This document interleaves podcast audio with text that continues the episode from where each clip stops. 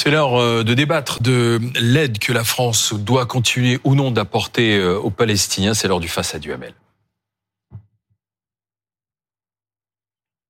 Avec euh, Rosine Bachelot. Bonsoir Rosine. Bonsoir les garçons. L'ancienne ministre Alain Duhamel. Bonsoir. Bonsoir. Euh, en 2022, la France a apporté l'aide aux Palestiniens d'un montant de 95 millions d'euros. C'était dans les domaines, dans les secteurs de l'eau, de l'électricité, de la sécurité alimentaire et même de l'éducation. Euh, L'Union européenne, depuis ce qui s'est passé euh, samedi, a dit qu'elle allait étudier les lignes de crédit accordées aux Palestiniens, mais il n'y a pas encore de décision unanime sur ce qu'il convient de faire. Alain, la France doit-elle suspendre son aide? Non, je ne crois pas, et, et je ne crois pas d'ailleurs que l'Europe non plus euh, doive le faire. Je pense qu'on on, est aujourd'hui dans une phase où on est euh, tous euh, indignés, bouleversés, horrifiés par ce qui vient de se passer, et où les rôles apparaissent euh, totalement clairs, avec d'un côté le Hamas qui agit vraiment comme terroriste, et d'un autre côté les Israéliens et ceux qui se trouvaient sur leur territoire à ce moment-là, qui sont les victimes. C'est une évidence. Mais on, on, va entrer, on commence à entrer déjà dans une deuxième phase. Cette deuxième phase, ça va être celle de la réplique et des sanctions d'Israël dans la bande de Gaza. Ça a commencé déjà avec euh, l'encerclement total et l'interdiction de l'eau, de l'électricité et de l'alimentation qui euh, forcément va mettre en, péril euh, 2 millions de personnes, plus de 2 millions de personnes. Et je pense que ce qu'il faut éviter, par-dessus tout, c'est dans la deuxième phase qui commence et qui sera terriblement compliquée et malheureusement aussi tragique que la première, éviter qu'il y ait quoi que ce soit qui ressemble à une inversion des rôles. Il faut que les victimes, c'est-à-dire les Israéliens, restent ouais. les victimes et que le Hamas reste le coupable. Et pour ça, je pense que la poursuite de l'aide humanitaire, c'est une toute petite chose. On est hein. sûr que cette aide n'arme pas le Hamas bah, théorique, théorique, Théoriquement, c'est théoriquement, c'est euh, c'est projet. Ah bah c'est projet par projet précis. Hein. C'est pas de l'argent, on donne pas un chèque. Oui, j'ai un point de divergence avec Alain. Euh, effectivement, il ne s'agit pas de suspendre l'aide. Il y a d'abord des aides d'urgence et puis il y a des aides de fonds qui sont données à la fois par euh, la France, par l'Union européenne. Modestement. Il ne s'agit pas, modestement, enfin, l'aide de l'Union européenne, c'est à peu près 300 millions d'euros oui. par an. Euh, il ne s'agit pas évidemment de, de suspendre, comme l'a dit euh, mal, malencontreusement euh, le commissaire hongrois. On sait qu'à l'intérieur de l'Union européenne, la Hongrie a toujours été très réticente sur l'aide apportée par l'Union européenne. Ce soir, Berlin dit pas question de couper les aides. Hein. Voilà mais il s'agit de les réexaminer. Parce que il y a des questions qui se posent, non pas tellement à l'aide qui est apportée à l'UNRWA, c'est-à-dire l'organisation des Nations Unies qui est destinée à structurer l'aide aux, euh, aux réfugiés euh, mmh. de Gaza, de la Cisjordanie et, et, aux autres réfugiés, en particulier au Liban. Mais euh, on peut se poser la question, il y a effectivement des membres de l'UNRWA, de, des membres du Hamas à l'intérieur de l'UNRWA, mais il y a des opérations de vérification comptable qui doivent, euh, qui marchent. Par contre, il y a des aides directes qui sont données à des organisations palestiniennes, à des ONG palestiniennes, et à juste titre, un certain nombre d'observateurs se sont posé des questions. On se souvient qu'en 2016, le Shin Bet, qui est l'équivalent de la DGSI de la sécurité intérieure de notre pays, avait estimé que 77 millions d'aides euh, apportés par l'Union européenne avaient été détournés Détourné. vers le Hamas. Donc, il y a des opérations Donc, il faut de vérification, de réexamen qui sont à faire. Parce qu'il ne faut pas quand même oublier une chose, Alain, c'est que l'aide de l'Union européenne avait une philosophie très précise, c'est de créer une autorité démocratique à l'intérieur ah ben oui. de, de, ben que oui. cette autorité palestinienne soit ben démocratique. Oui. Donc il n'y avait pas seulement une action humanitaire, il y avait bien un but politique. Et on ne peut que constater l'échec politique total de cette philosophie euh, de l'aide. C'est ce que dit Eric Ciotti pour la droite qui dit euh, l'autorité palestinienne a échoué, elle ne condamne pas les massacres en Israël, il faut arrêter de, en, en quelque sorte de la financer. L'autorité euh, palestinienne a totalement échoué et corrompu et euh, sénescente et euh, ne joue en réalité aucun rôle significatif dans cette période-là. La- le, Ou un rôle délétère. Le, le, même, même- même pas. Ils sont. C'est c'est le Hamas qui est euh, dans la bande de Gaza et c'est le Hamas qui règne complètement et qui règne pas pas Oui, mais en Cisjordanie, démocratiquement. cette aide va aussi Non, pour mais les... ce que je voulais dire, ce que je voulais dire, c'est que euh, là, on est dans une phase, c'est normal, où on est tous euh, indignés et bouleversés par ce qui s'est passé. Bon, c'est normal. Israël va répliquer, l'a déjà dit, l'a annoncé, commence son blocus? Un blocus concrètement, quand il s'agit de 2 millions de personnes, s'il n'y a pas d'eau, pas d'électricité, pas de gaz et pas d'aliments, euh, c'est c'est pas c'est pas une petite chose. C'est c'est un risque énorme qui est pris. Il va y avoir d'une manière ou d'une autre une entrée de Tsahal à l'intérieur de la bande de Gaza, évidemment. euh, qui, euh, avec la, la traque des militants euh, Mm. du Hamas, euh, qui en général rate d'ailleurs la traque en question.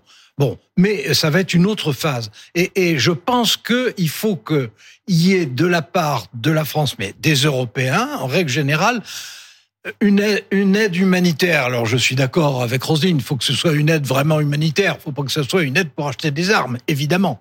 Mais cela dit, c'est plutôt l'Iran qui s'en occupe de ça. Ni pour finir Mais- dans des comptes en banque mais- mais- euh, en Suisse ou ailleurs. Exactement. Mais ça, Ça, plus- c'est pour l'autorité c'est pour l'autorité palestinienne. palestinienne. Alors bon, mais mais euh, il- au fond, qu'est-ce qu'on essaye de faire? Bon, d'abord de se comporter de façon humaine, contrairement aux terroristes.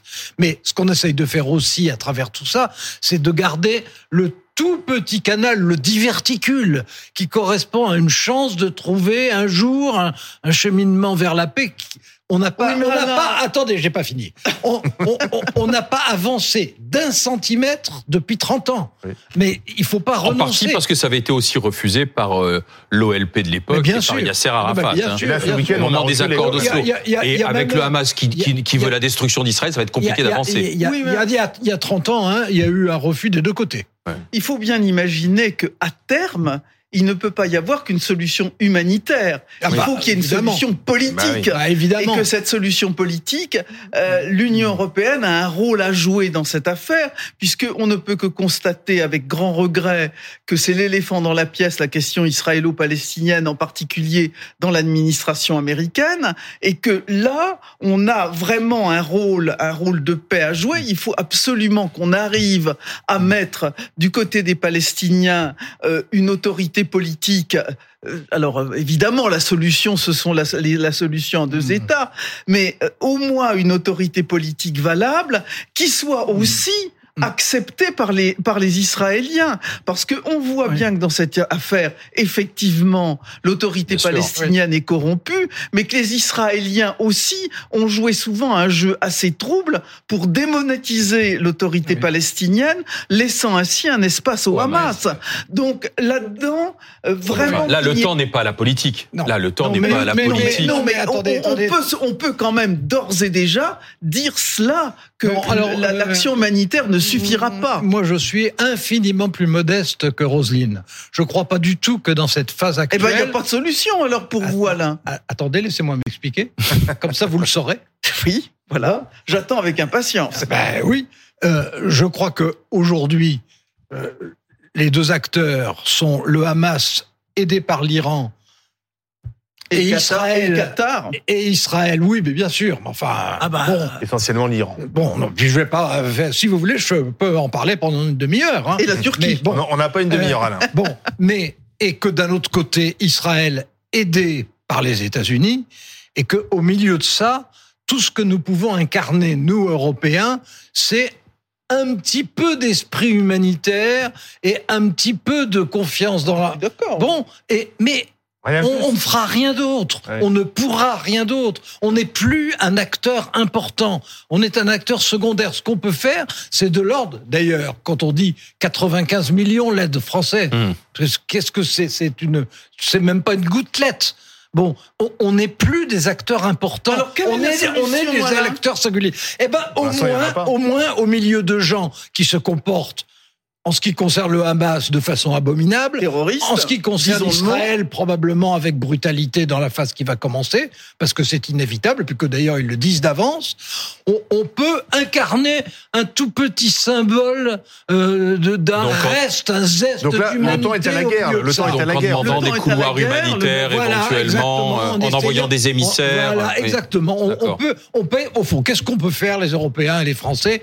On peut être une sorte de croix rouge. Mais on ne sera pas plus. Bah, de croissant vert, plus exactement. Non, de croix rouge, justement. Non, Le, temps est, la guerre, est à la guerre, Rosine Bachelot, et pas à la diplomatie, Oui, pas à la le- paix. bien sûr que le temps est à la guerre. Bien sûr que là, euh, c'est des aides d'urgence. Ça va peut-être être de financer euh, euh, des, des villages de toile, euh, des hôpitaux de campagne, euh, des, des Ah choses, oui, de, de- des choses de, rouge. des choses de ce type et euh, de le faire en essayant de mettre les Européens d'accord entre eux et peut-être de trouver Alors là, il faut une autre croix rouge. et de trouver peut-être des partenaires. Ce qui serait intéressant, c'est que nous puissions trouver des partenaires dans le monde arabe pour aussi euh, apporter une solution, pour porter une solution équilibrée. Euh, vous avez repoussé mon, mon image du croissant vert, mais je crois aussi que dans cette action humanitaire, il faut qu'elle soit portée par plusieurs, j'allais dire par plusieurs camps, même si le Par terme plusieurs protagonistes. voilà, le terme est certainement beaucoup plus adéquat par plusieurs protagonistes